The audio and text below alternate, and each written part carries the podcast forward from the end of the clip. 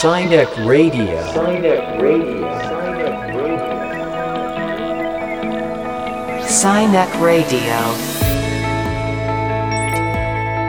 こんにちは京都芸術大学客員教授放送作家の谷崎テトラですこんにちはヒューマンルネサンス研究所の中間真一ですこの番組サイニックレディオは科学と技術と社会がお互いに関係しながらスパイラルに進化していく未来シナリオを共に考える番組ですヒューマンルネサンス研究所の中間真一所長とともにさまざまなゲストをお迎えしてお届けしていきます。ということで、えーメディアアーティスト妄想インベンターの市原悦子さんに、えー来ていただいての、えー最終週ですね。そうですね。まあ、今週は、えー人間復興みたいなこと、えーまあ、う前回のねあの放送でもあの人間って何だろうっていうところで言われましたけれども、まあ、僕たちの身体性や精神性そういったようなものまさにヒューマンルネサンスについて今日は話をしていきたいと思います。はいということで「サイニックレディオ」スタートです。Sinek Radio. Sinek Radio. Sinek Radio. Sinek Radio. ということで先週に引き続きメディアアーティストの市原悦子さんです。こんにちは。はい、よろしくお願いします。市原悦よ子です。ろしくお願いしますまあ、今回のテーマはねズバリルネサンスというようなことですけれども、中間さんどうでしょうか？まさにヒューマンルネサンスですね。いやヒューマンルネサンス研究所としてはど真ん中 になりますけれども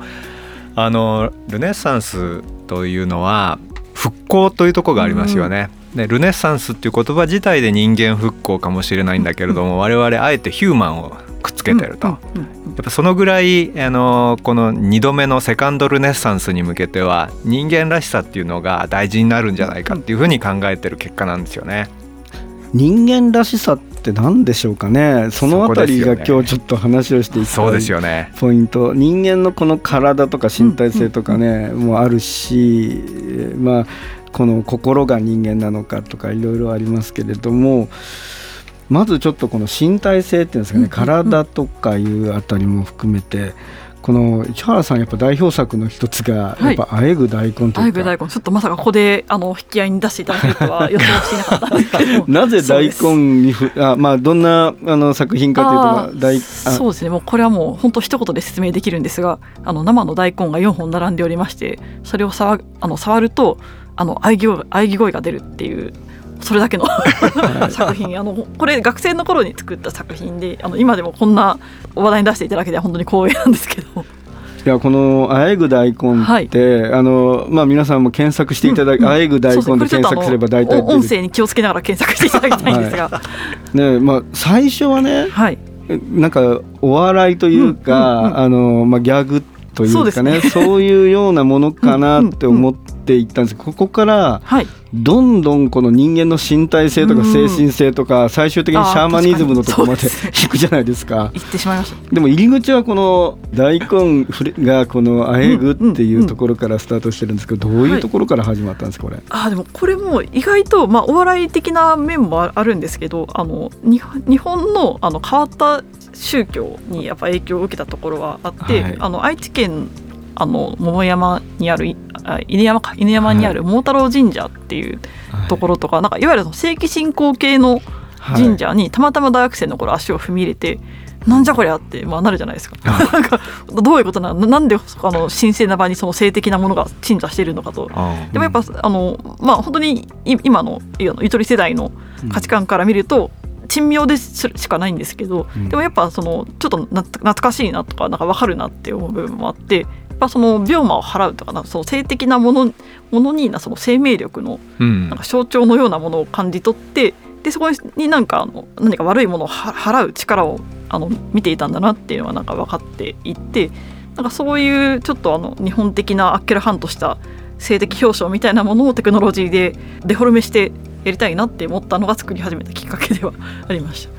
結構あの世紀信仰っていうんですかね、はいはい。こう世界中にあったりしますよね。そうですあのインドもこのまさにこのうんうんペニスで、ああーですよね。のリンガまさにシバリンガって芝の神様のうんうんシンボルがあの弾痕そのものだったりでするのも。しかもあの、はい。結構その弾痕崇拝とかその小宝安産系の神社にあの大根が備えられていたっていう。へー。だから意外とそのガネガネーシャ系のところと大根縁があったりするっていうあのあ後から知ってびっくりしたっていうことも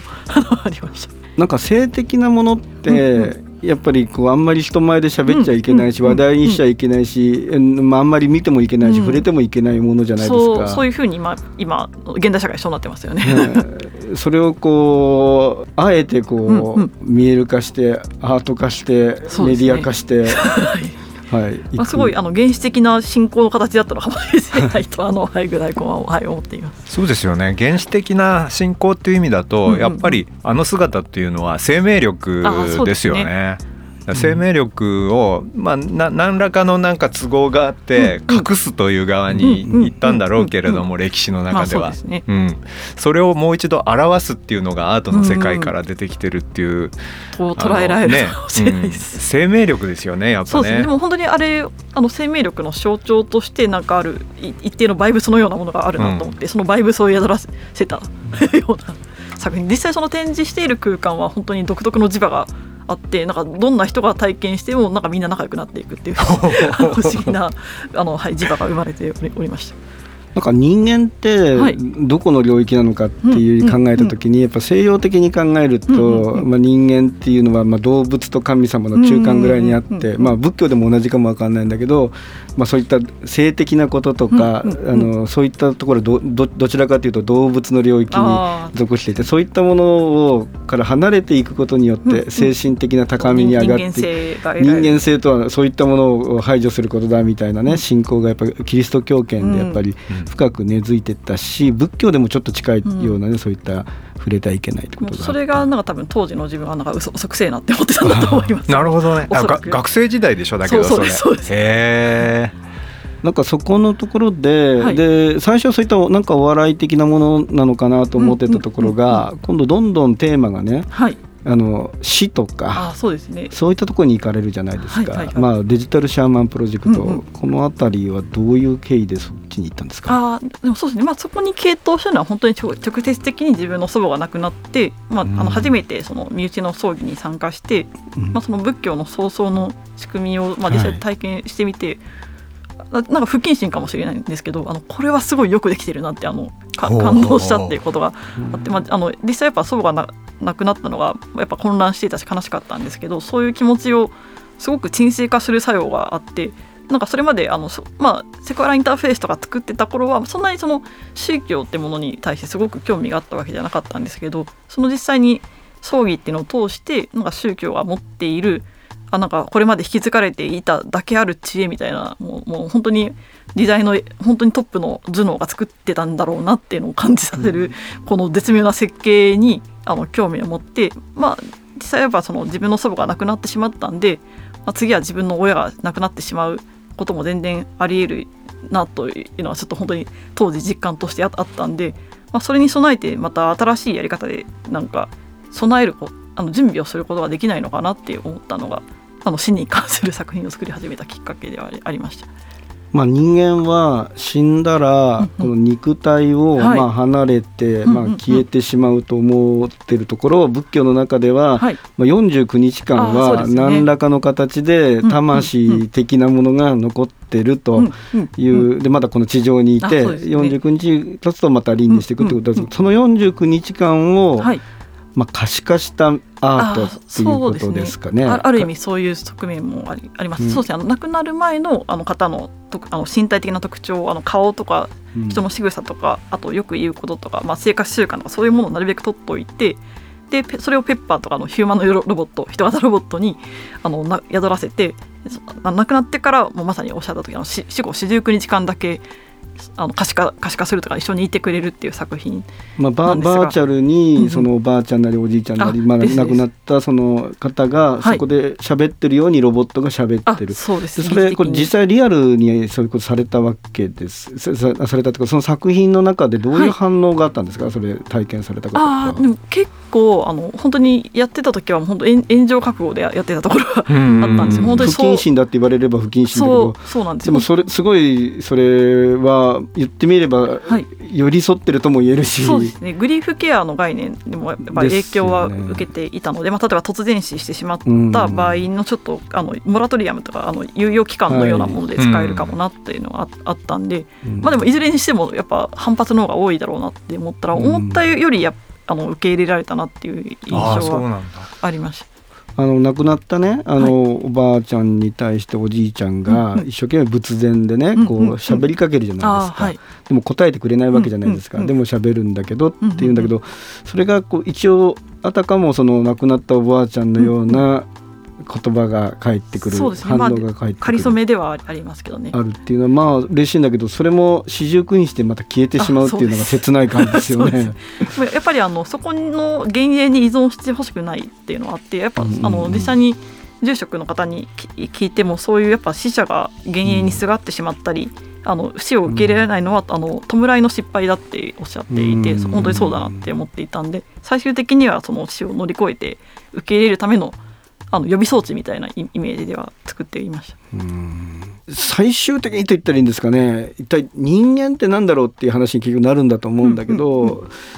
人間ってなんすか？あの 一番さんにとって。まあ、すみません。人間どうどうかってこととはまた違うんですけどなんか人間の潜在能力まだまだ全然開拓できるそうだなと思っていてなんか逆に今昔と比べて失った能力もあるんじゃないかっていうのはあのすごく思っていて例えばその昔の日本人ってもっと今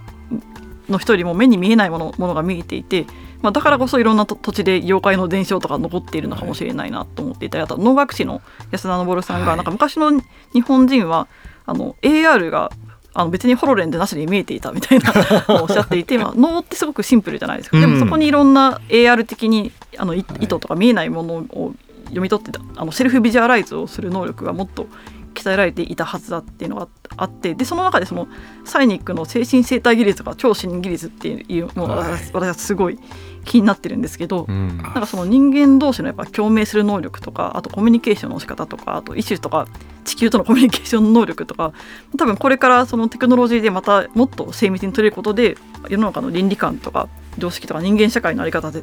絶対変わってくると思うんで、あのそれがどうなっていくのかっていうのはすごい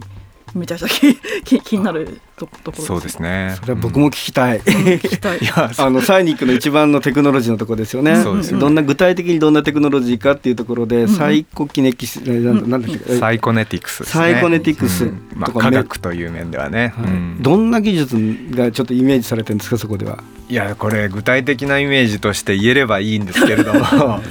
やっぱままだまだ模索してるところですよね。SF 的な世界ですけれども、うなんそんなあの現代の技術じゃないにしてもどんなことがこう無双されてるというか。あの一つはね、はい。えーやっぱり人間も生き物の中の一つであってままさにですね。えー他の生き物を見渡してみると、うんうんうん。いろんな得意技というか、うん。特技を持ってるわけですよ。はい。まあ、コウモリならコウモリイカならイカタコならタコとかね。ありますで最近はイカとかタコも意識持ってるという話も出てくるわけでそういうふうにして見てみるとやっぱり周りの生き物たちが持っている、能力、これをどういうふうにしてかテクノロジーにできるとこがないだろうかっていうのは、うん。あのそれは心理技術を超えたもう超超心理技術的なね、うんうん。心理どころじゃないです。そうそううそう。あのそういうところになるかもしれませんけどそういう道っていうのは一つあるんだろうなと思います。うんうん。あのやっぱ他の生き物からうん全生き物から学べるそういううん学べる力があるっていうのはやっぱ人間の得意技かもしれないなと思うんですよね。なんか人間がマジで人間を超えた存在そうそうそうそうそうそう。拡張していく未来が見えますね。はい、話は尽きないですけれども、そろそろ時間なのでという感じでしょうかね。えーということで4回にわたってですね、あのメディアアーティスト妄想インベンターの市原悦子さんに来ていただきました、はいえーどうもありがとうございました。どうもありがとうございました。Sinek Radio. Sinek Radio. Sinek Radio. Sinek Radio. えーということで、え4週にわたって市原悦子さんにお話を伺ってきましたけれどもいかがでしたでしょうか？やはり市原悦子さんという人は、うん、やっぱり言っちゃっててやばい人だというところに決着はついたかなと思ってます。あのやっぱりですね、えーこれから先の未来ってことを考えるときに人間に力を与えてくれるのってアートだと思うんですよね。あのそここれからの彼女の活躍っていうのが結構注目しどころかなと思ってます。なんか僕はなんか市原さんが言っちゃってるというか僕たちもやっぱ言っちゃいたいんだろうねって思いましたね。うん言っちゃいましょうか。行っちゃいましょうか。はい。ということで、えー、サイニックレディオこの番組は、えー現在の世の中で起きている事象をサイニック理論に基づきピックアップ解説するコンテンツをオンエアしていきます。コンテンツはラジオ放送のほかポッドキャストでも配信されます、えーお楽しみに。ということでお相手は谷崎テトラと中間真一でした。